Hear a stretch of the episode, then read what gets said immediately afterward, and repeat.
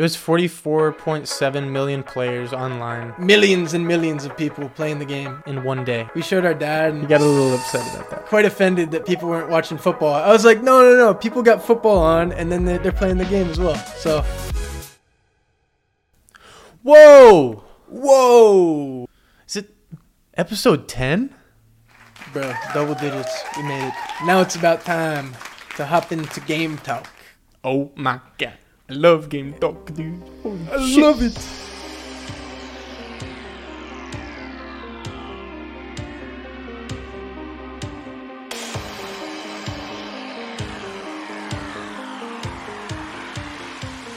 Guys, we actually have a lot to talk about in Game Talk. Uh, Some interesting times, pure nostalgia. Uh, for is going to fuel Game Talk this week. The Fortnite Battle Royale experience dropped the OG Fortnite map. It's not technically the OG map uh, that me and Jake first started on, but it's still got Loot Lake. It's got Tilted Towers, Snobby Shores. I mean, we're going to Wailing Woods, whatever. Most of the Uh, original things are there. It's yeah. it's a good time. And I mean the water makes you not be able to run fast. It's like uh it's got a lot of elements of the old one. It brings you back. but it's pretty simplistic and like it just shows you you don't need to have all these things to make the game great. Like Fortnite was already good before the season. Like we were still playing it a little bit, but it's fun to go back and just like there's only a few weapons and like things are super rare. Like there's not these like POIs where you can get an overpowered weapon. We're getting into it over here, by the way. I'm saying POIs Yeah. and things like that. Yeah. Um, well, I'm gonna be honest. If they're watching Game Talk, they probably know about the new season because it was 44.7 million players online with over 102 million hours of play in one day on Saturday. Millions and millions of people playing the game. Uh, it's back. We showed our dad, and uh, he was uh, quite He quite offended that people weren't watching football. I was like, no, no, no. Yeah. People got football on, and then they're, they're playing the game as well. So Yeah, he got a little upset about that. we got some fun dubs. Uh, Oh we'll my pop- god. we'll throw some clips in here. I know it looks sick, dude. It's happening. It looks sick. Yeah, this would happen. This would happen right before the show. Jake, they They ripped it. They ripped it, ripped. Get in the they rift. Get in the rift. Get in the rift. Get in the rift right here. Ah! Ah! I'm trying to deploy. I don't know.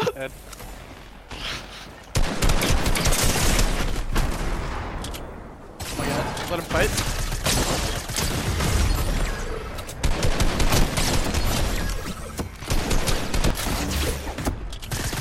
Let him know. Uh, and then I got to win. Dude, I'm really bad at building, guys. I'm going to be honest. Uh, I kind of tend to stick to the no build, uh, but I did hop in some build lobbies, and I did get a dub with Brad in a duo. I won this gunfight that I should not have won. I want to let you guys Uh, know kinda- Ty is not good at Fortnite, but we will talk about Yes, it I am, because bro. it is important. I am good at Fortnite. I am good at Fortnite. You guys We- will see with the clips. I'm gonna be honest. the I was judge. not an OG Fortnite. I like even when everybody was playing it, I was playing Battlefield One. Like I'm, I was All getting right. athletic over there. Like it, I never really was a Fortnite guy. But uh, it's cool to get back on there. We got some buddies that play it, so we're in there. We're getting involved. I'm like an OG Fortnite guy to where I played when like no one knew how to build. Like maybe you throw up a wall every once in a while, but like that's it. I never got into the cranking 90s and all that like Chase Another one landing, does. Jay, Another one landing. Uh, Chase Chase kind of shit on uh, the guys uh, in this one lobby we were in, and he, he got pretty pumped about it. I think they're learning a lot of things at Epic Games to uh, kind of dive back into this nostalgia. And they're bringing back the old players. They have the new players. I'm hoping this like showcase of nostalgia being a good thing for getting players to play. Uh, gets those Call of Duty guys to try to bring yeah, back bro. Potentially. I hope it trickles on over. To Th- Modern which is a good 3. segue. Uh, Yes. Modern Warfare 3's campaign had Verdansk involved in it. Spoiler, It sorry about it. But it is important. It's a four-hour playthrough, so I might as well tell you. It was it's pretty not even quick. Worth, it's not even Yeah, worth it was your quick. time, to be quite honest. we we did find out about a few things through that. Uh, Ty, do you want to talk about some guns and some movement potential? Well, I just wanted to touch on the campaign first, like you were saying. Yeah, sure. These guys, these guys know the developers know where their money needs to be spent and like where the people were playing. Like we used to play the campaign back in the day, and that's all we thought the game was. Uh, like on back on like Black Ops Two and things like that. Like we just played the campaign and then never touched Shame. it again, Shameful. which is yeah. so sad. That's like we missed out on some some great times. But uh, speaking of great times, I'm pretty optimistic uh, for this year. There is some exciting weapons. Um, in the beta, we didn't have uh, a sniper, like a bolt action sniper. That's what me and Jake like to get active with. It's a heavy hitting sniper. takes skill to use. Uh, we're gonna get the Cat AMR sniper at launch. That should be fun. We And throw up a picture. uh, it looks pretty good. It yeah. looks pretty pretty. Yeah. It looks, uh, yeah, kind of looks like the Fortnite sniper. I might add. No, it doesn't. And then the knife movement in the uh, campaign we were playing, you got to hold a knife. You couldn't play with a knife in the beta either. Dude, the Yeah. movement is insane with the knife. You can absolutely move across the map. So that'll be great for search and destroy, getting to like where you need to get to. And then they're also adding a karambit, which is a different kind of knife. We'll see how that plays. Maybe it'll take two hits to kill someone. But that'll be a cool inspect animation, little like, sl- like kind of slinging around, Yeah. like kind of like a fish. If you didn't spinner action. know, the Karambit is very famous in Counter Strike, and uh, Yeah. it's cool to see it implemented into Modern Warfare. Jag kom in! Någonting! Någonting bro! Åh, ett till karambit! Oh my god! Yep. Um. All right. Now I'm gonna get into some negatives uh, coming up. Just like pre-release. Um, if you guys are seeing this, the game's coming out in a couple days. I will be active on Friday. Um, but there's kind of like an overwhelming amount of equipment. There's a lot of options. Like I, that's good that they have like all this equipment, but there's just gonna be so many different things you can do. But it's you. It might be good because you can customize it to your playstyle. But yeah, I feel like I'm gonna be watching a lot of JGOD videos, a lot of uh, the, Exclusive like pro guys, kind of figuring out XclusiveAce, trying to figure out what the meta is and like the best uh, things to run in that space, just just equipment wise. Um, and then one thing, equipment wise as well, there's silence boots in the game, so you can run around uh, with silence boots on, but then like it also like uh, doesn't give you the ability to run the other boots that like make you slide cancel better and things like that. But f- Dead Silence will also be an upgrade, so like you can either like choose that path or choose the other path.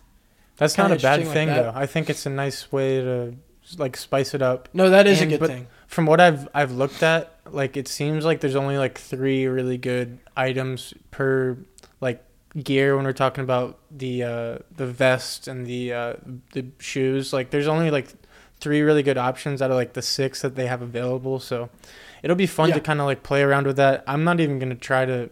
I mean, I'll probably look at the metas and see what everybody else is doing, but it's not It'll too hard to figure out what the best is. And Yeah. I think it'll it- be. I I don't out. mind. I don't mind trying to find what the, what the best thing is to do. And the then you'll start so. dying to some stuff, and then you'll be like, "How the hell did he do that?" And then you'll like be like, "Oh, he has this on in the kill cam." So Yeah. that's it's kind of going to be trial and error. Um, and then the camos, bro. There's going to be 834 base camos in the game. That's like kind of going off of Modern Warfare 2's uh, kind of style, where there's like five camos per weapon. And then it also includes all the Modern Warfare 2 camos too. Does it have their camos? So there's only 278 uh, camos for the new game, like new camos, and then there's 800, or there's the other uh, part of the 834 is from Modern Warfare 2. I just want a new game. We like clean slates. I mean, Fortnite does a good job like keeping it fresh and things like that, but like Call of Duty over the years, like it's kind of nice to get a new game. Like as soon as we get in there, like even the operator skins are gonna be like sweaty off the bat. Like no one's gonna have like the default skins because you can run the old skins. Yeah. Just there's super weird. reactive. There's a super reactive uh, camo that came out during the uh, Halloween weekend. Uh, and Ty and I weren't playing because it's not it's Yeah. not fun to play Modern Warfare 2. So hopefully other people in the same boat as us and they come in dry and there's like a gentleman's agreement that nobody's going to be running of the things that were in the past game. But Yeah. Yeah, that that would suck to like see people with that cool reactive camo already in a new game like day one Yeah. release. Like you got to earn I'd- cool cool shit in new games. Like Yeah. I, I don't know. That's what makes the the game fun is like earning new stuff. Um, even the even the weapons carry over as well, um, which is interesting. But uh, I think they're making adjustments to all those weapons, and there's no tuning in the game, which is a big step as well, just for the weapons. Basically, guys, we're really pumped about this game. We'll keep you guys updated throughout. Uh, major weekend coming up, so we'll have some more ideas next Monday and possibly a special guest. Uh, that is not 100% confirmed, but very possible. Um, Let's uh let's say one positive thing that we're looking forward to for this new Call of Duty. I'm just gonna hit you with it. The movement. Uh, that, that's what I'm most excited about. I miss being aggressive. I like hitting 360s. I like uh, throwing throwing knives across the map, things like that. And like the thing that makes Call of Duty fun, like compared to like a CS2 or things like that, is just like outplayability. Like CS2, you have to hit your shots, but like you can outplay someone. There's no better feeling than like just like putting the movement on somebody and like getting a kill. So I'm excited for the movement aspect being back in the game and search and destroy with the boys on all those maps. It's gonna be a great time. I'm so. I mean, we we don't have to bury CS2 in the process of complimenting. I your mean, game, but I'm yeah, just yeah. saying. I mean, Counter Strike's a great game within itself. It Yeah, take, it's it's a different kinda tactical and it's fun. Okay, I don't want to Yeah. hear it. Um, Sorry about it. Sorry about it. Um, I said it. I said what I I'm looking said. forward to just kind of search and destroy in general, and then I don't. I'm not looking forward to the grind of trying to get like all the attachments done again. But Yeah. I'm excited to try to find what works best for me in the new game. Um, and yeah, b hopping and stuff like that. Hopefully, it's implemented by uh, I don't know. if release time. I don't know if it is. Yeah, I don't know. That would be ideal. Hey, if I am very- this, I'd be happy. I I I don't have very high expectations for this one to be honest. So hopefully it's better than I expected to be. Uh, I just wanted to shout out Black Ops Three. It was I think eight years ago today as the filming of this video that it released, and that game was awesome. And it had jump jetpacks and stuff, and people didn't like it at the time, but looking back, it was one of the best of all time. So just want to shout It's that pretty hot quick. take out of you. Black Ops Three being the best game of all time, potentially. Yeah. Yeah, it's definitely so. up there. I I I mean personally, it's just a personal thing. Yeah, so. you said it. Yeah, that's cool. Counter Strike Two. Uh, they did introduce new maps for people to start creating maps for the new game, so that's exciting. Boom. Uh, All right, that's what you're worried that. about. That's Yeah. good. Resolve the issue that I wanted. Happy about it. Uh, just some new technology uh, in the game talks section. We like to also dive into some new technology that's going on. Uh, sometimes VR, uh, which is insane. Currently, uh, you can play like Minecraft in your backyard with this VR thing now, and like you can be like editing and then like look right here, and you're- uh, like courtside at a basketball game. So there's just Oh, yeah, it's okay. So really it's like cool a- things. Let's try to describe that better. It's like a split screen, but one side Yeah. is like your AR, which is like your desktop and stuff. I'm editing everything. But then you can here. turn your screen to the you turn your head to the left, and then you Yeah. you plug into uh, like a, a game or anything like that. So I yeah, I just got the game sick. on right here. I'm on the I'm courtside right here watching Wemby get Yeah. active. So you're That's being like extra productive with your like uh, Iron Man capabilities on this side, but then Yeah, you're like- also able to multitask and watch the big game. Yeah, It's pretty sweet. I like. I thought that was pretty cool. I saw that. Jake, I don't know if you saw this thing. Uh, so I've always been on big on ChatGPT. I've been an advocate for a long time. Uh, this Grok thing that Elon Musk announced, it looks insane because it's the one knock on ChatGPT is like it's only like current events like prior to 2021. So, but like uh, Elon Musk tweeted this thing out and he's like, "Tell me what Joe Rogan was wearing during his latest interview." And it's like Joe Rogan was interviewing Elon Musk, and he was wearing a like a blonde wig, like for Whoa. like a Halloween special. Like I like this thing knows, bro, which is kind of scary. That's like That is scary. I wonder That's if we can cool, ask it about what happened on Streit Talk last week, and I wonder if they could tell us, but I, I doubt it. And he said, he said it's gonna improve greatly in a month. Like it's gonna be, it's gonna be a really cool thing. But Jake, what would you do if you had access to it right now? I, I know we have access to Chat GPT, but with this new capabilities, what would you do? I don't know. I just mess around with it and see what kind of how current the current events will be and how True. like tapped in it, it would be. That's a good call. Yeah, I'd kind of test the boundaries of that thing. That's what I was doing with ChatGPT early on. Uh, just kind of like Yeah. seeing what it can do. But this Grok thing looks like a weapon, so we'll keep you updated with that if that seems to eclipse OpenAI and ChatGPT. So we'll see.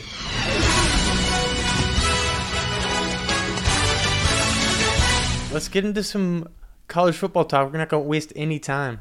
Let's. Uh, well, first, let's talk about where we went this weekend. We went to Alabama. Uh, there was game day there for the LSU game. Uh, we were there briefly, just kind of walking around, having a good time. What was the guest picker's name? He was just on SNL. Nate Bargatze.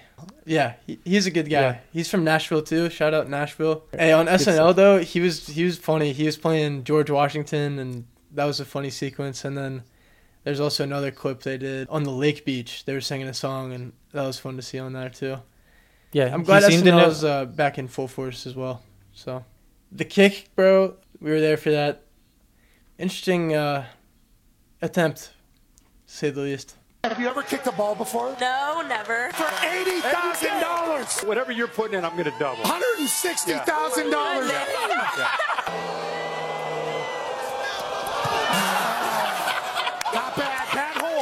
Was a bad hole. Terrible hole. It was a terrible hole. Terrible hole. Yeah, I think the pressure got to her a little bit. That was a big Yeah. moment. You could see she was trembling a little bit. She was up there. She was. Uh, Bro, fans were fired up for that one. you don't realize how far the kick is until you're standing there and you're like, yeah, I Yeah. probably couldn't make I that don't even. myself. I couldn't so. even make. Yeah, yeah, dude. That's what I was thinking. Hey, if you if you But- slow that thing down and zoom in on Dad's face like mid kick, it's hilarious. He took dodge Like- like that thing was coming for his head. Yeah, he, I know. he didn't. she gave it all she got. Uh, uh, that's Yeah. that's the truth.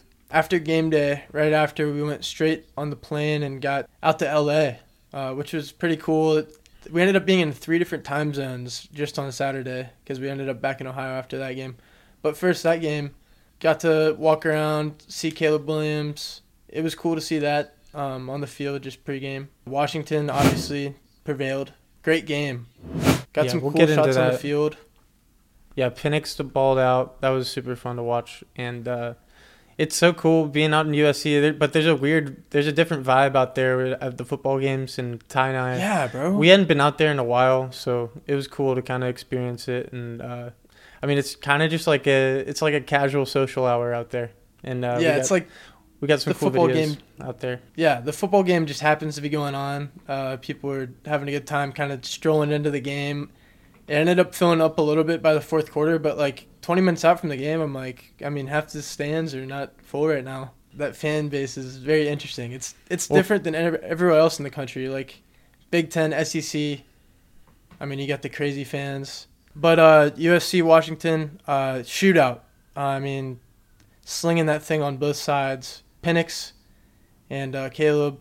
It was kind of like a head-to-head battle. Who was going to have the ball last? USC went down a little bit. I mean, it feels like their defense was non-existent. Um, Washington was carving them up the, the whole game.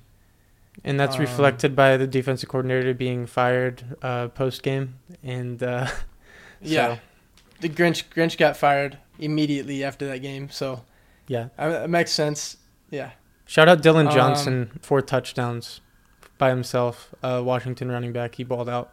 It was super fun to watch him dominate. yeah, bro. He was a dog, bro. He was moving, bro. Yeah. Both those Uh, offenses had like so many skill guys. I couldn't even keep track of everybody, but that guy's that's one guy that stood out to me. Yeah, and then Tahj Washington on USC. I know they lost number sixteen, the receiver. He was making a lot of plays. If it was third down, uh, you were looking his way. He he made a lot of plays, uh, but they just couldn't capitalize towards the end of the game. Speaking of being out there in LA, we made the trip.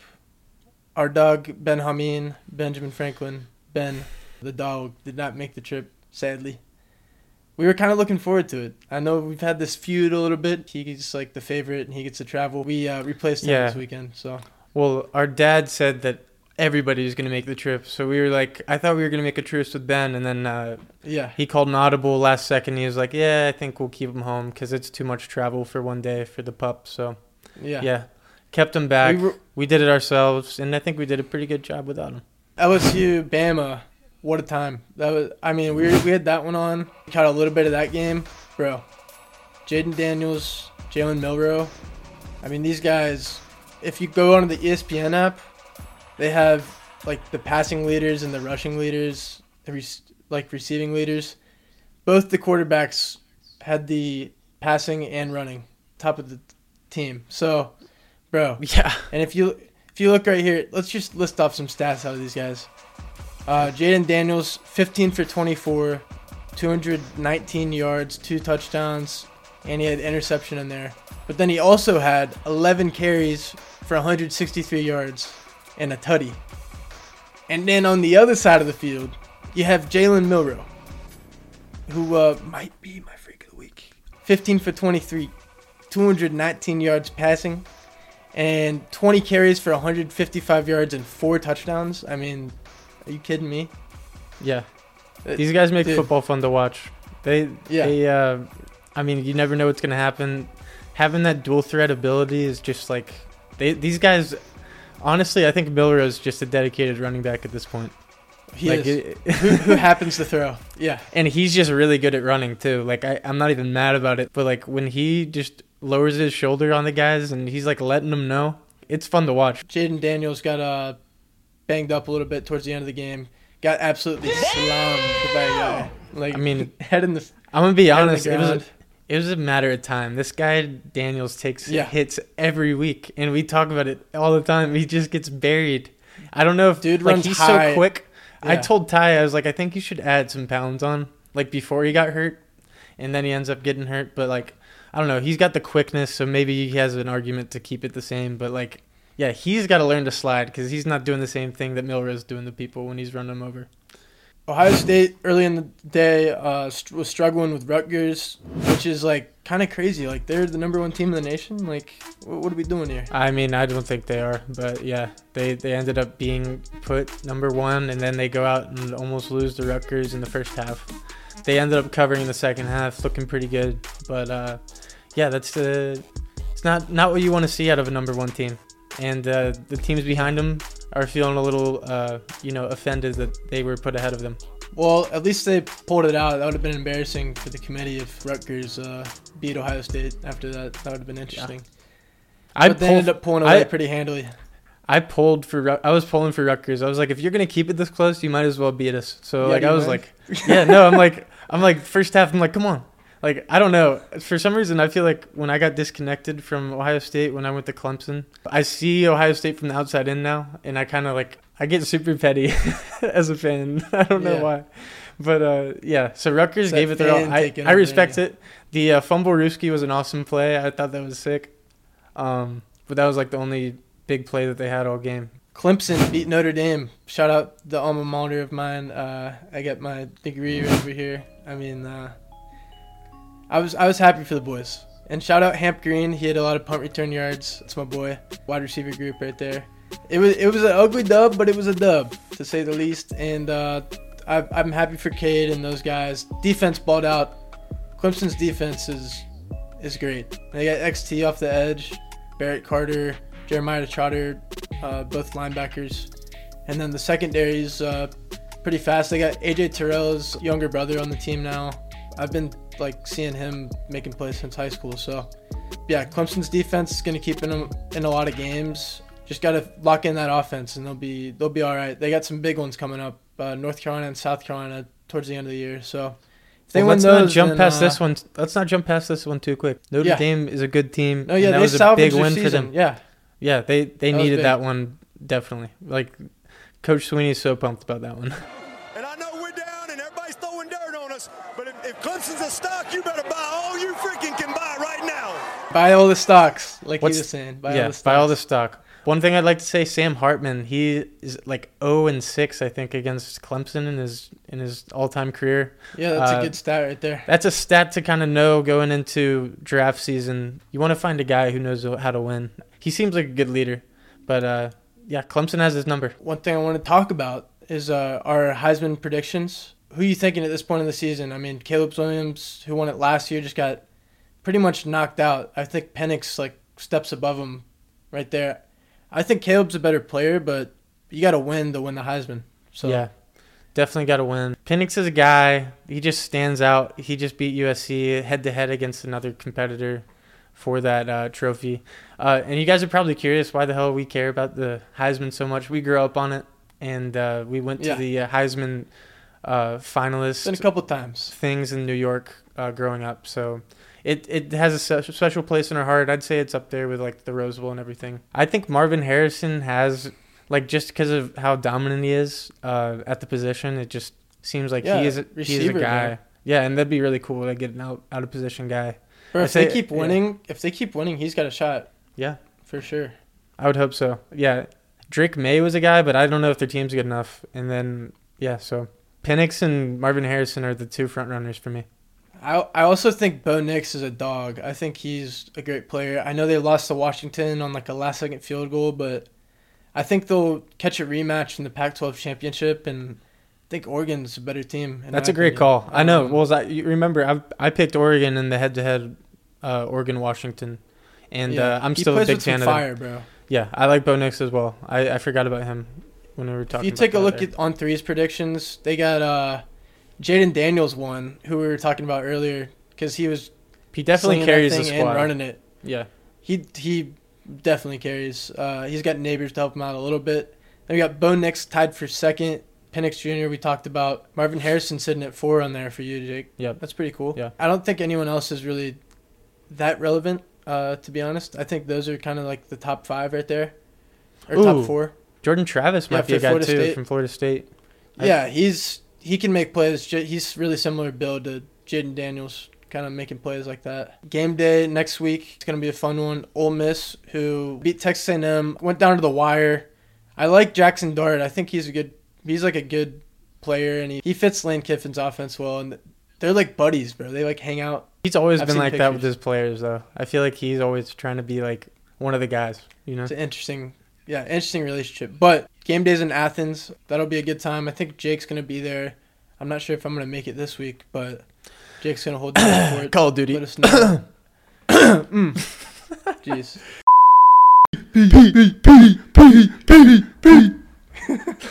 All right, joining us now, you guys may know him as the authority of college football, but to us, it's just Pete. Pete, welcome to the show.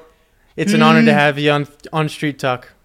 Let's talk some it's, ball. It's a it's an honor to be here, Jake and Ty. I uh, I, I appreciate seeing you guys not in like a strange, far flung college town.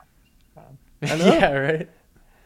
Yeah, this is nice. Thanks for doing this. We really appreciate it. Happy to be here, man. Happy to be here. We know you've been very busy this past week or so talking about Michigan developing news. I mean, we'd be remiss if we didn't bring this one up. I know the drums and beat to death, but is there any updates there? We know uh, Stalions got fired, and the Big Ten was talking about maybe bringing out some punishments. So, what are, what are the newest things there? Yeah, well, uh, Ty, you obviously uh, learned well in, in school to lead with the headline, right? So there's, we're we're not going to be talking about uh, we're not talking about South South Dakota That a baby. School of the Mines here, right? So um, no, the biggest story in college football right now, guys, is the is the story hovering over the the, the University of Michigan, and they obviously go have a top uh, top 15 matchup with Penn State this weekend in State College, and the status and fate of Jim Harbaugh in terms of the Big Ten and their sportsmanship policy is is, is in flux right now, and it's the biggest story lingering over the sport. Uh, I reported this morning that. Uh, now we're talking on Monday here, just for podcast listeners. Yep. Obviously, that can be a little bit fluid. So, the middle of this week, the week headed into uh, Penn State, Michigan, um, is the earliest that we're expected to hear anything um, from the Big Ten regarding Michigan. Um, as we've reported all along, the the expected punishment in this case um, under the Big Ten sportsmanship policy, which is separate than the NCAA investigation, would be some type of suspension for Jim Harbaugh. Now, that is not a certainty. If that is going to happen, what length that would be um, would likely be meted out after Wednesday. And so, um, again, this is not a certainty it's going to happen. Um, and I was also told that if Jim Harbaugh is suspended by the Big Ten under the sportsmanship policy, that his side is preparing for some sort of legal rebuttal. So, uh, in a lot of ways, guys, stepping back and looking at this from 30,000 feet, this story could just be starting. Um, again, it was Wow. about three weeks ago that the NCAA investigation into uh, Michigan and the alleged sign stealing probe began. A few days after that, we identified Connor Stalions as the heart of it. He was suspended. A couple weeks later, he's fired now. And and this story has not slowed down since the since the start of it. And obviously, the backdrop goes without saying. Michigan is really good. Um, this is the best chance Michigan has had to win a national title in the last quarter century. Right. So um, the, the stakes are high. The attention is, has the entire sport riveted, and there's there's a layer of ambiguity about next steps. Yeah, this is definitely gonna this is gonna play into their ability to focus on Penn State for sure, and Ohio State coming up. I, I it's just a it's an interesting situation, and um I was curious about uh, what are the facts right now. What is what have we found out to be true, and what's all speculation? So here's what we know, um, and here's what we've we've reported, um, and here's what the NCAA is looking into that I know with certainty is that Connor Stalions uh, was allegedly the operator of a wide scale scouting operation and sign stealing and signal stealing operation. Um, We've reported it's been 35 different games at at least 17 different stadiums, from the SEC title game to the West Coast to the SEC to the ACC. So 12 of 13 potential Big Ten opponents have, have noted that Connor Stalions has bought tickets to their stadium. Multiple places in that list have on video the seat that Stalions purchased the ticket to, um, the person in that seat taping the opposite sideline electronically. So and then obviously there was what happened at Central Michigan. Uh, They released a statement today saying that the NCAA is part of that investigation as to whether or not Connor Stalions was on the Central Michigan sideline for their Friday night opening game against Michigan State. So that that is as much as we know about the the, the general purview of what's being looked into by the NCAA. Now there could be a lot that we don't know, but for now, it's basically what did Michigan do that's against NCAA rules? And the two rules that appear to be in flux here are the opponent scouting rule, which has been in the rule book since 1994, and you cannot go to another team's stadium and scout their games. And then the electronic capturing of signals rule, which is in the NCAA handbook.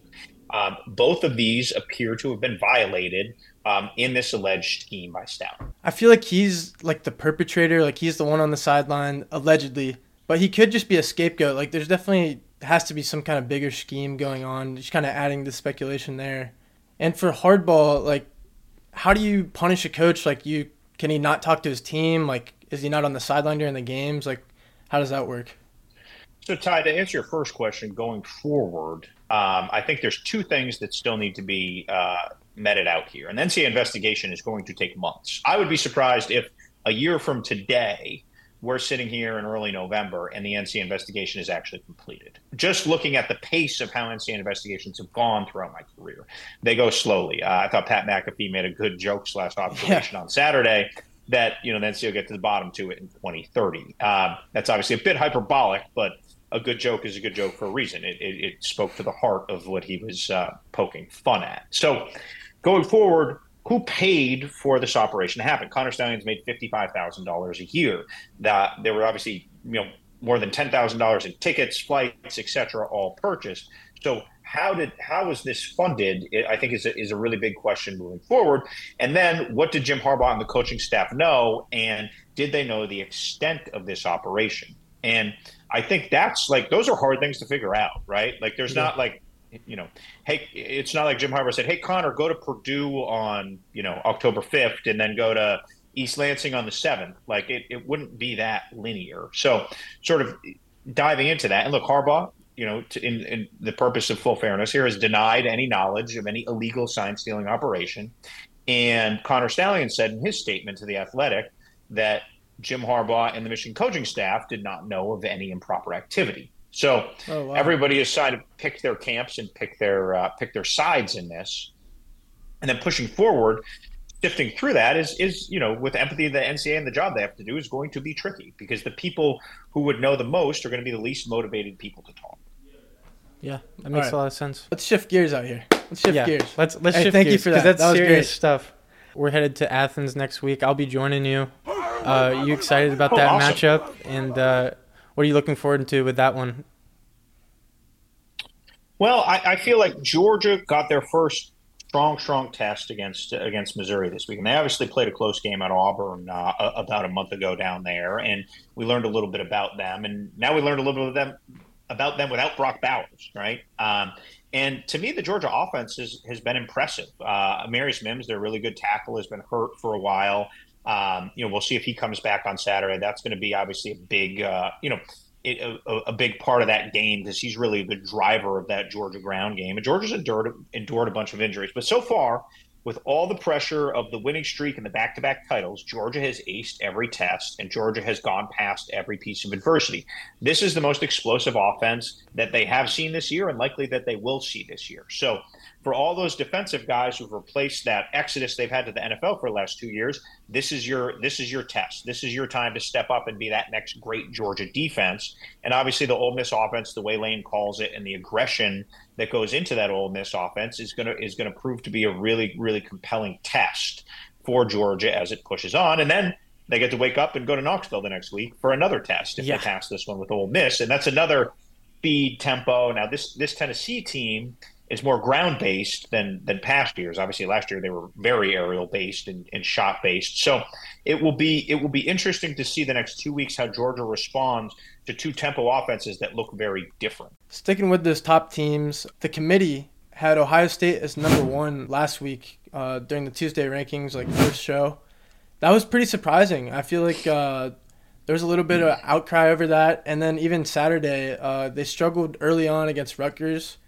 And I was wondering if you had any thoughts, like what they're gonna choose tomorrow. We're filming this on Monday, so like maybe a little prediction, or if anything's gonna switch up Tuesday. So it's always hard to say. I, I don't get too emotionally invested in the early rankings, right? Because a lot of them Absolutely. play themselves out. Now the the final two weeks or so, you know, you you, you really stay dialed in because you have to see where people are positioned. But um, it's almost like they do the early ranking shows.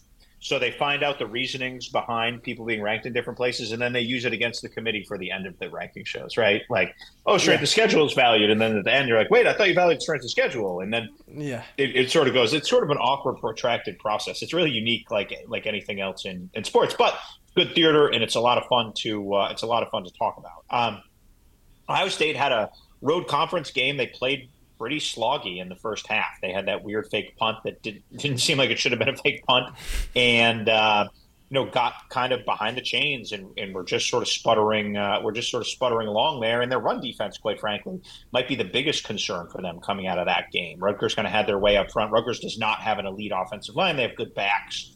And Ohio State just seemed to have a difficult time stopping stopping the run. And Rutgers does not have a dynamic pass game uh, with with Gavin Wimsatt, and uh, ultimately that really uh, you know an interception he threw for a pick six really ended up turning the turning the tide and the momentum of that game. So um, I was a little surprised Ohio State was number one, but it was resume based, and I don't know if uh, a road win in your league over a team that's already bowl eligible is going to be something that can be used against you. Does that make sense? Yeah. And I don't think anyone behind them had an authoritative enough win. Now, maybe they think Georgia does because they beat the 13th team in the country. But I don't know if anyone behind them had an authoritative enough win to jump them. But I also think the committee doesn't like to be boring, right? So when they re-rank, they may they may factor in a few things and shuffle things around. But I can't see major changes coming. Yeah, and we we all know that the back of these schedules are like some of the biggest games that are going to be the difference makers on. Yeah, so I, I like your kind of mindset going in. You don't really think about uh, these rankings uh, holding too much weight because uh, there's some big games coming up these next few weeks. Yeah, no, I mean this is this is this is the time of year where it's great to to work in our profession and to uh, to be a college football fan because the stakes are high. And uh, what does Coach Corso say? No, November uh, November Oh, games are the ones you They They remember, are the games right? they remember. Yeah, they were, Yeah. Coach Swinney used to say it too. They remember November, so this is when Yes. the teams really turn it on. And then Yes. last thing I will ask you, I know uh, you're a busy man. Down the road with these conferences, um, obviously the Pac-12 kind of gonna disappear after this this year, which is crazy to hear.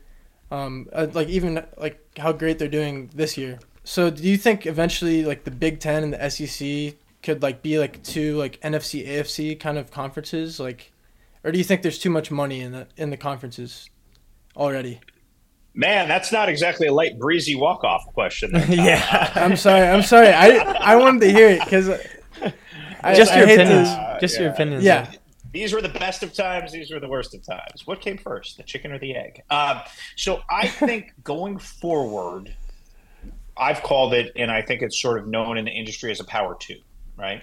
Now, that doesn't mean everyone else just gets frozen in some nuclear winter, but I do think the power follows the money, and the money is being driven there. Now, the conferences, and that's obviously the SEC and the Big Ten, the conferences that are not the SEC and the Big Ten are not going to fold, right? Um, especially now that the Pac 12 has dissipated. Uh, those other leagues are going to exist, be competitive, have their own ecosystem, have their own TV contracts, etc. But I do think, especially with sort of the ability to backdoor pay players that NIL has given, that the power is going to follow the money. And I think over the next decade, we'll see more distinctly that. Um, you know, the ACC is going to have to shake itself out here in the next few years. You've heard saber rattling from Clemson. You've heard saber rattling from Florida State, louder at Florida State than Clemson. Um, and you know whether those moves happen and when they happen will probably be decided in courts. And luckily, I went to journalism school and not law school, so I don't have any predictions on exactly how that stuff is going to shake out. But I do think we are in an era of consolidation. I think that's probably the simplest way to Ooh. put this. And the power is being consolidated as we speak and will continue to be consolidated. And there is, to me, nothing that is going to slow that consolidation.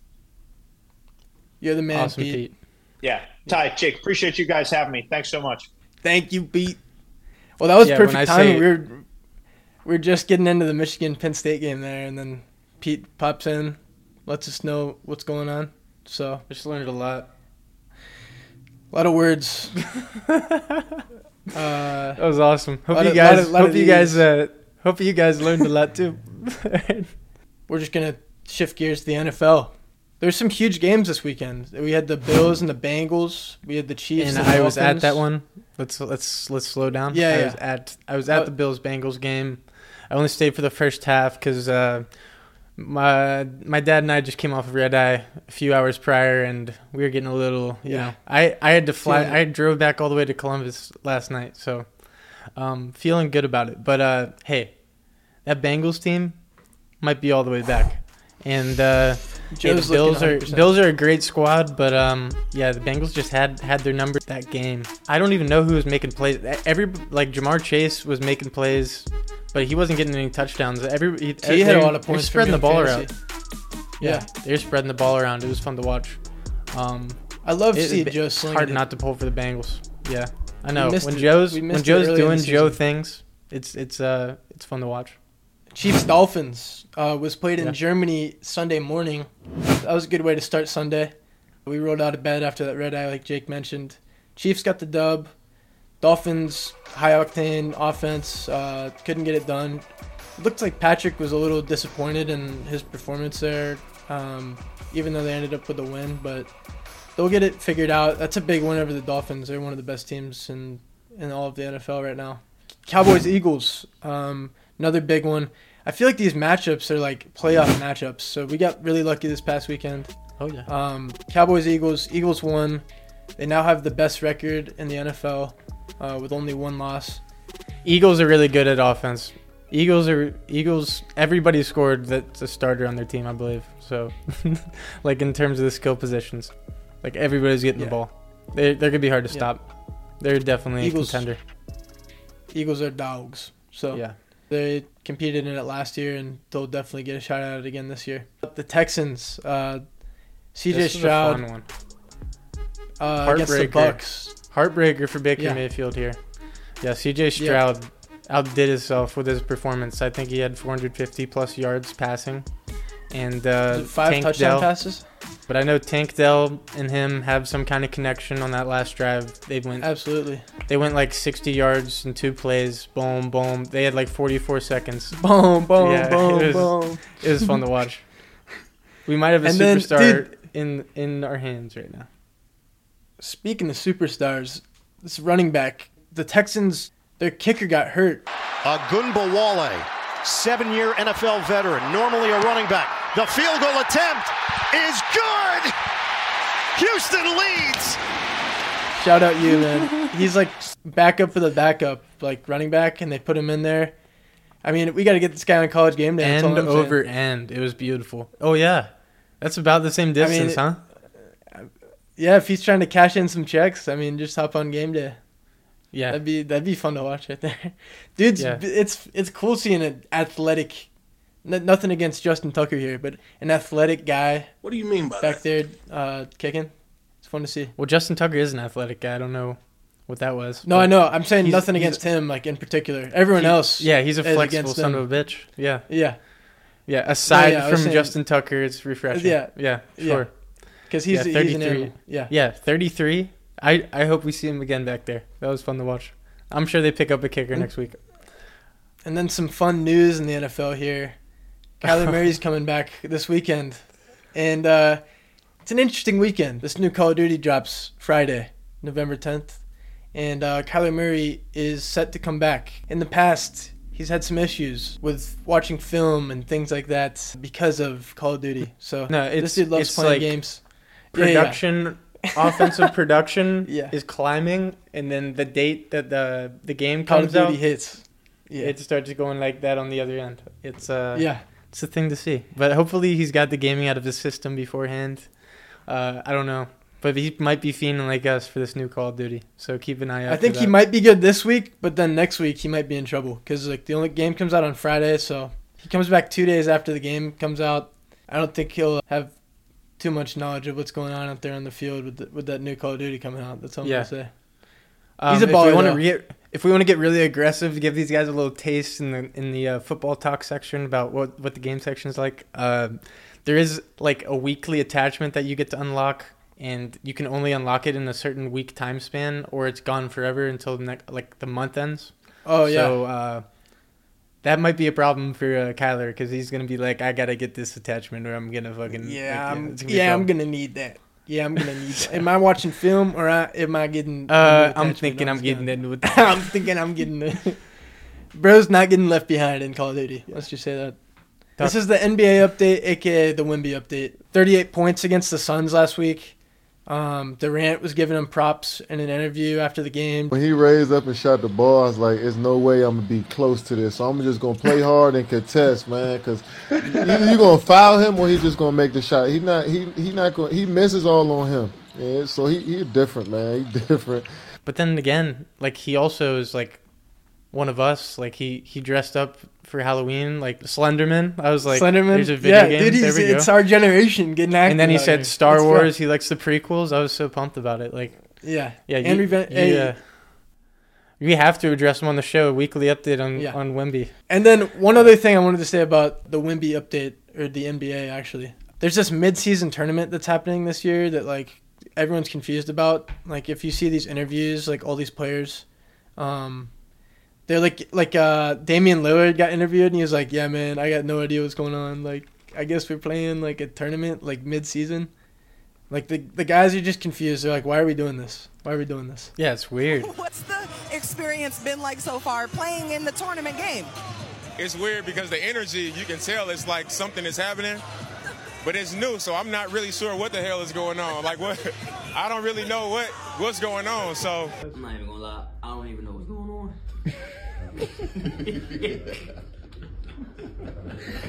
I don't even know what's going on. I, I don't even know how it works. I, I don't know anything, honestly. All right, Jake, it, the time has come. Uh, No, it hasn't. The end of the sports section. Freak of the week. Freak of the week.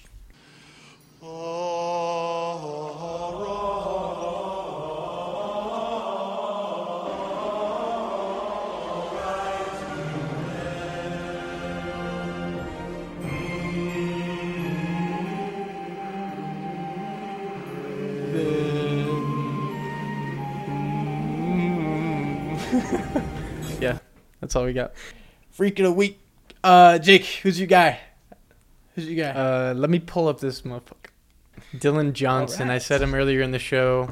He's at Washington running back. He put up four tutties. He was running. He was gunning. I mean, he was he wasn't gunning, but he was he was running, and it was uh it was fun to watch. he's really good at football, so he's my figure of the week for sure. All right, you go. Let's go. All What was right, yours, guys. That's a, that's a great freak of the week out of you, but I think I got you beat this week. We mentioned him earlier as well. Jalen Milroe, four tutties rushing. Are you kidding me? As a quarterback and Yeah. passing leader, I mean, I, I was talking about that little little uh, little burst, bro. Yeah, I, it's not human. Like it's like it's so cool to watch. It's fun to see a quarterback or a running back play quarterback. That's pretty much what's going on in Alabama Yeah. there. He ran But, straight uh, at the he gut and to- put a put a safety on his ass too. It was pretty fun to watch that part too. Yeah, Did you see Jalen? Milroe was running the ball in Alabama, and he happened to throw the ball a little bit as well uh, at quarterback. It's a Oh, yeah. freak. freak. All right. All right, time to move on to the movie talk section of the show.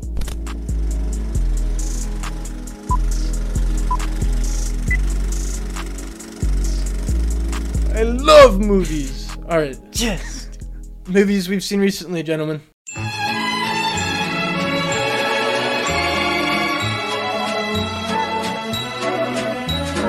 right, I watched Talladega Nights, directed by Adam McKay, a NASCAR superstar Ricky Bobby at the top of his game, adored by fans, a trophy wife by his side, and incredible wealth. But Ricky loses it when French F1 champ Jean Girard roars into the scene. Ricky, with the help of his ruthless father, must pull himself out of the depths of despair and restore his honor on the racetrack. Oh baby, Wow. I'll tell you what. That I was a great little recap right watch there. this one, huh? yeah, Yeah, check this one out. I really have to think when I'm watching these, and I just kind of wanted to, you know, take a back seat and uh, enjoy Ricky Bobby's glory. Great couples costume this past Halloween. I saw a lot of those. Did that inspire you to watch that, or Somebody interviewed uh, Christopher Nolan. He's like, "What's your favorite movie of all time?" And that's not your own movie. And he said, "Talladega Nights." Shake and bake, baby. He's like, shake and bake, baby. he said, "If you ain't first, you're last." You ain't first, you're last. You know, know what I'm talking about? That phrase is trademark, not to use that as a tradition to Ricky Bobby. So, yeah, I had to watch it. Will Ferrell's in this one. John C. Reilly, supporting actor. Leslie Bibb, looking real nice as the wife of Ricky Bobby at the beginning of this one. My man, uh, my man Sacha Baron Cohen, who's the guy uh, most well known for being Borat in his comedy specials, where he impersonates some guy from Kazakhstan. Uh, he Oh plays. Jean Girard. So yeah, good. yeah.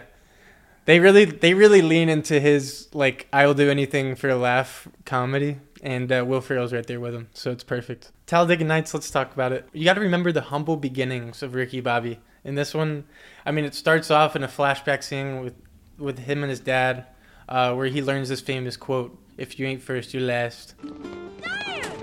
Don't listen to these people, Ricky. You're a winner. You got the gift. Always remember, if you ain't first, you're last. If you ain't first, you're last. See you when you're grown up. Dad,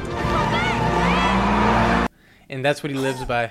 Uh, starts out in a pit crew, and he's just with his buddy John C. Reilly, and somehow the racer that's in his crew uh, can't race, and Ricky Bobby's like, "I'll hop in." It was like very For- Forrest Gump esque, and he goes in and he wins the race and he dominates, and then uh, it all accelerates from there. That's when he has all the good times, and then it has the downfall. But Will Ferrell's hilarious in his like he'll go so far to just to actor. sell a bit. he has he has like PTSD basically, and like he crashes and uh, he gets he a lot uh, of riffing in that movie out of him. Yes, yes, I know. City we built in my basement of a a city, an urban environment. I think he really tries hard to make the other people laugh that's around him, and uh, Oh, that's his goal, Yeah. bro. Yeah, that's his goal. definitely That's his goal. hilarious.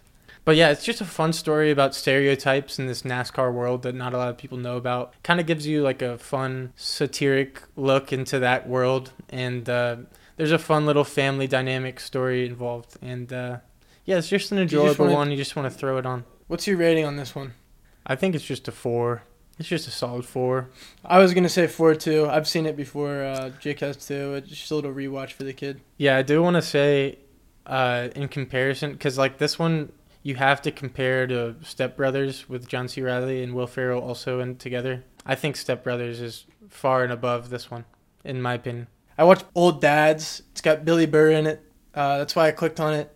He never really misses, in my opinion. It was a fun watch. I mean, kind of stereotypical of him, uh, where he's like kind of in, gets into the woke culture a little bit, and he's kind of like not not a fan. But he navigates his way through there, and it, he makes some funny points in there. It has the guy from Mall Cop, the bad guy, the the army guy from Mall Cop. But yeah, I mean, it's kind of fun to just throw on uh, if you're bored I'll probably give it like a three five. It wasn't anything special. I just wanted to briefly mention that I watched that. Bill Burr's always great, and I love when he like goes off on somebody. Like he like gets really pissed at this uh, principal lady. Is it like a problem here, miss? Well, if you'd actually read the school guidebook, I wouldn't have to tell you anything. I read the guidebook. All right, you stumpy little. That was probably the best moment, and it was early on. And then the rest of it, I was like, I'll just watch to watch, pretty much. It's kind of one of those you turn on. Like I, I'm typically not a guy to get on be on my phone during a movie, but this is like kind of a phone like in the on in the background kind of movie. All right, guys. Now we're getting into the big brain movie of the week.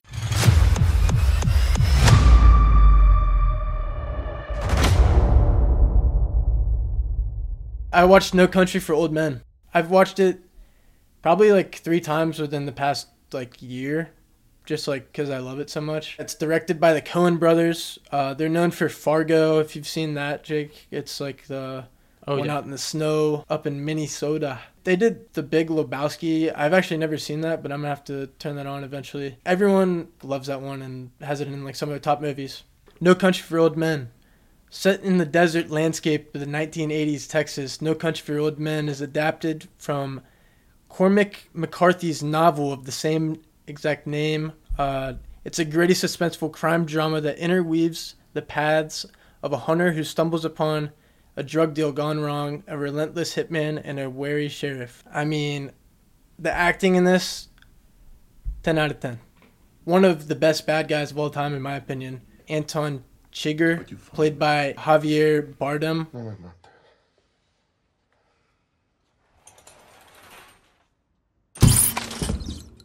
His character in this has the bangs, and he he gives a chilling performance. He won an Academy Award for this uh, role as Best Supporting Actor. Oscar goes to Javier Bardem and No Country for Old Men. as I said, one of the best bad guys, just because he's such a capable villain, and he knows like how to operate in every situation. It feels like, and he's so tactical. Um, there's one scene in particular, uh, where he walks in this motel and he's kind of getting like the lay of the land, and this movie's great at like uh, letting the audience kind of digest what's going on. They don't like tell you straight out what's happening, so you can like pick up on some Easter eggs. Like he walked into this motel room, and uh, Josh Brolin's character, who I'll talk about later, um, he's in another motel room that has like the same uh, setup, and he's kind of like seeing how thick the wall is, seeing if he can shoot through it, things like that. He take takes his shoes off, so you can't hear him when he walks. It's almost like a horror movie, bro. And then one thing I'll say uh, about him as well, he's motivated by like fate and like determinism. It's like like he's kind of like a Joker character. Like he's he loves being bad.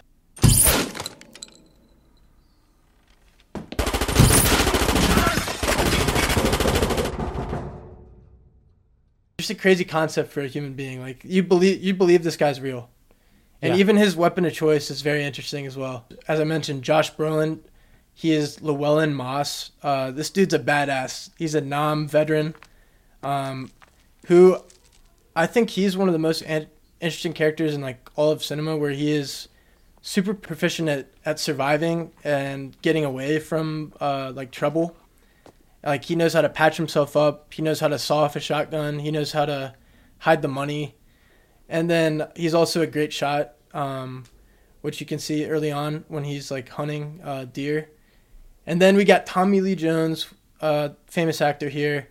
He's the old man in the title here, and he's just kind of fed up with like how brutal and uh, just these times are. Like it's a lot different than his day. And then Woody Harrelson uh, makes a brief uh, entry, and he's like a, a rival hitman of Javier uh, as Carson Wells, and he's a badass as well, and like interesting uh, character.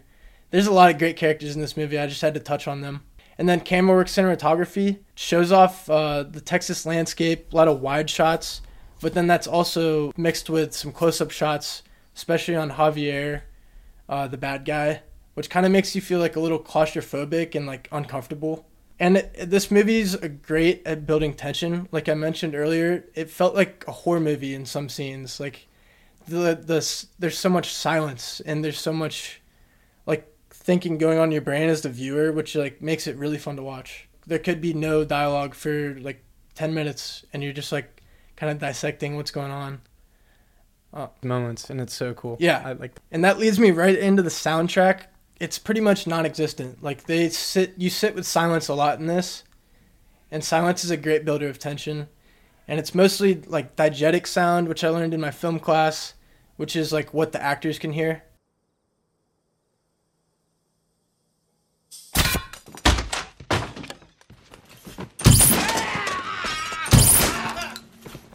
So you'll hear like a gun reload, or you'll hear like a flip switch. And one thing that the Coen brothers do very well in their movies is there's multiple storylines. That makes a great story when there's multiple things going on at once. Um, so right in this movie, uh, I'll just give you layman's terms right here. There's the guy who found the money. There's the bad guy who wants the money, and then he also has ulterior motives, like just like because he's a psychopath. And then there's the good guys trying to find the bad guy who's killing all these people like in his wake. Some of my favorite scenes and memorable moments slash some spoilers. Uh, you're warned here. Uh, dude, the coin toss scene. It had that dude from Killers of the Flower Moon, uh, the chubby guy, and he's like, "What am I? What am I flipping for? Like, I gotta know what I'm what I'm flipping for." And uh, yeah, dude, this is like the master at work right here. When this uh, Chigurh guy, uh, Javier, this is when you really get a dialed in on this character, and you're like, this guy is out of his fucking mind. I mentioned the motel scene earlier. Uh, that was a great display of like proficiency from both sides, like taking the shoes off, like tiptoeing, like he has like the silencer on his shotgun, like he's looking at the walls, and then, dude, there was a cool sequence there.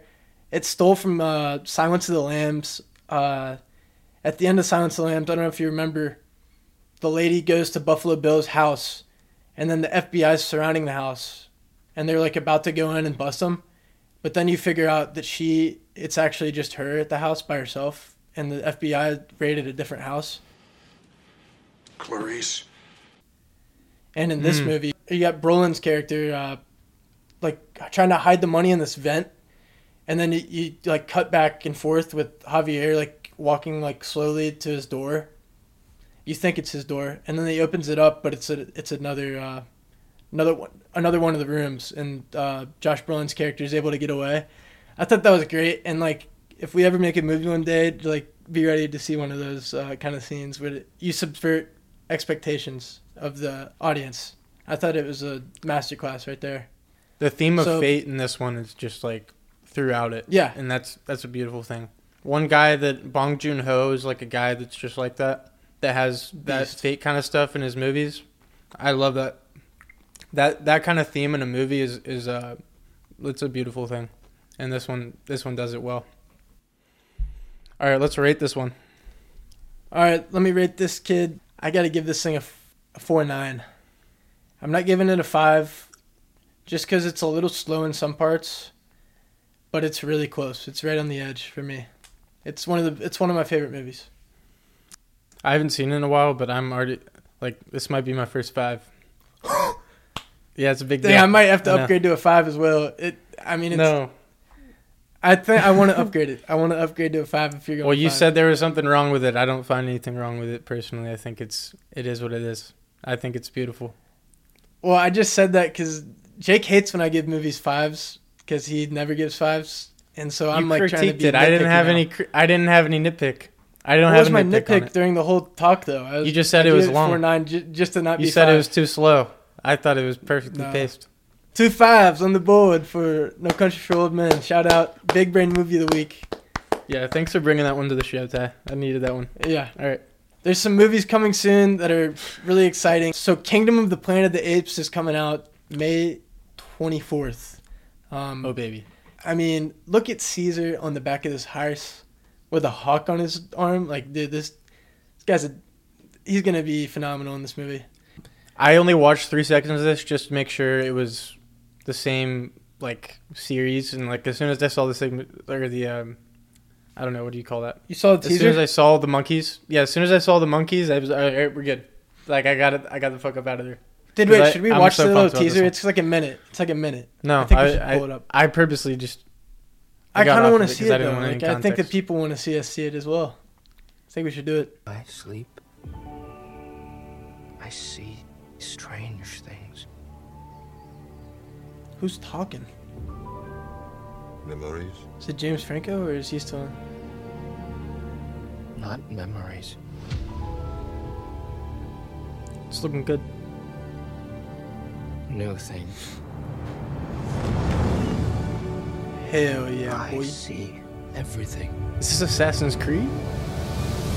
Bro, literally, bro. That is not Straight from Assassin's Creed. everything. Oh, they can talk now. They can fly now. Bro. What? They've been talking, dog. Am I cat? Am I thinking weird? Yeah, weird? you. or- Yeah, I you thought they- missed. I'm gonna have to rewatch all three.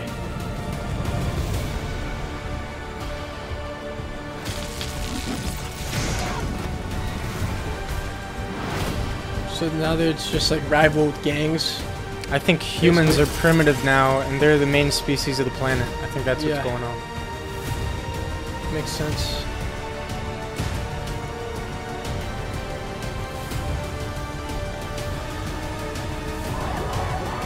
Well, that's from like Spaceballs. Yeah, that's the That's that's the original. yeah, yeah, the original. One. Being on the planet, Planet of the Apes. Right, that looks like a good bad guy. Just briefly, right there. Cool. Yeah, Caesar's a weapon, so I, I love that kind of stuff. All right, yeah, I just wanted to hop into this one too. Uh, the Fall Guy, it's a Ryan Gosling movie coming out March 1st. I just wanted to say for all the TikTok uh, members on here, get ready for a lot of Ryan Gosling memes coming up. Uh, as people say, it's a new uh, personality unlocked. Uh, people love doing the Ryan Gosling, like me.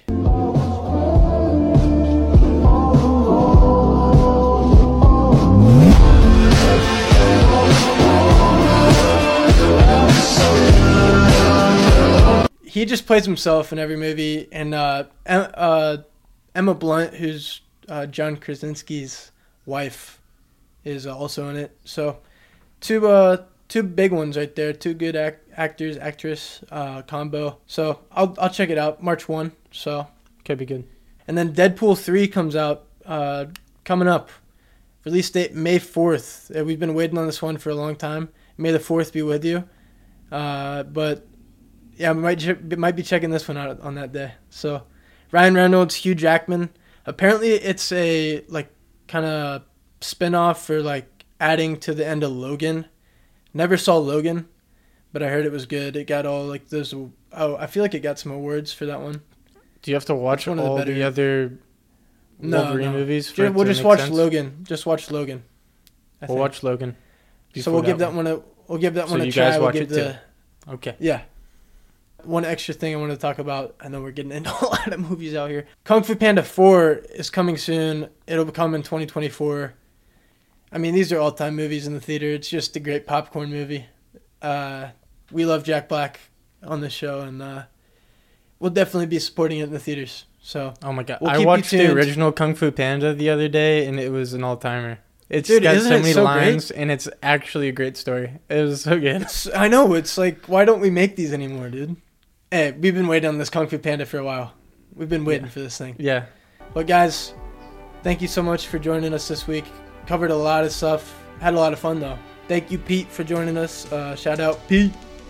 Pete, Pete, Pete, Pete, Pete, Pete. Pete, you did a great job, and uh, thanks for sticking around to the end. If you did, please like and subscribe. It helps us out greatly and tremendously. And uh, we'll see you guys in the next one. That would be phenomenal. GG's.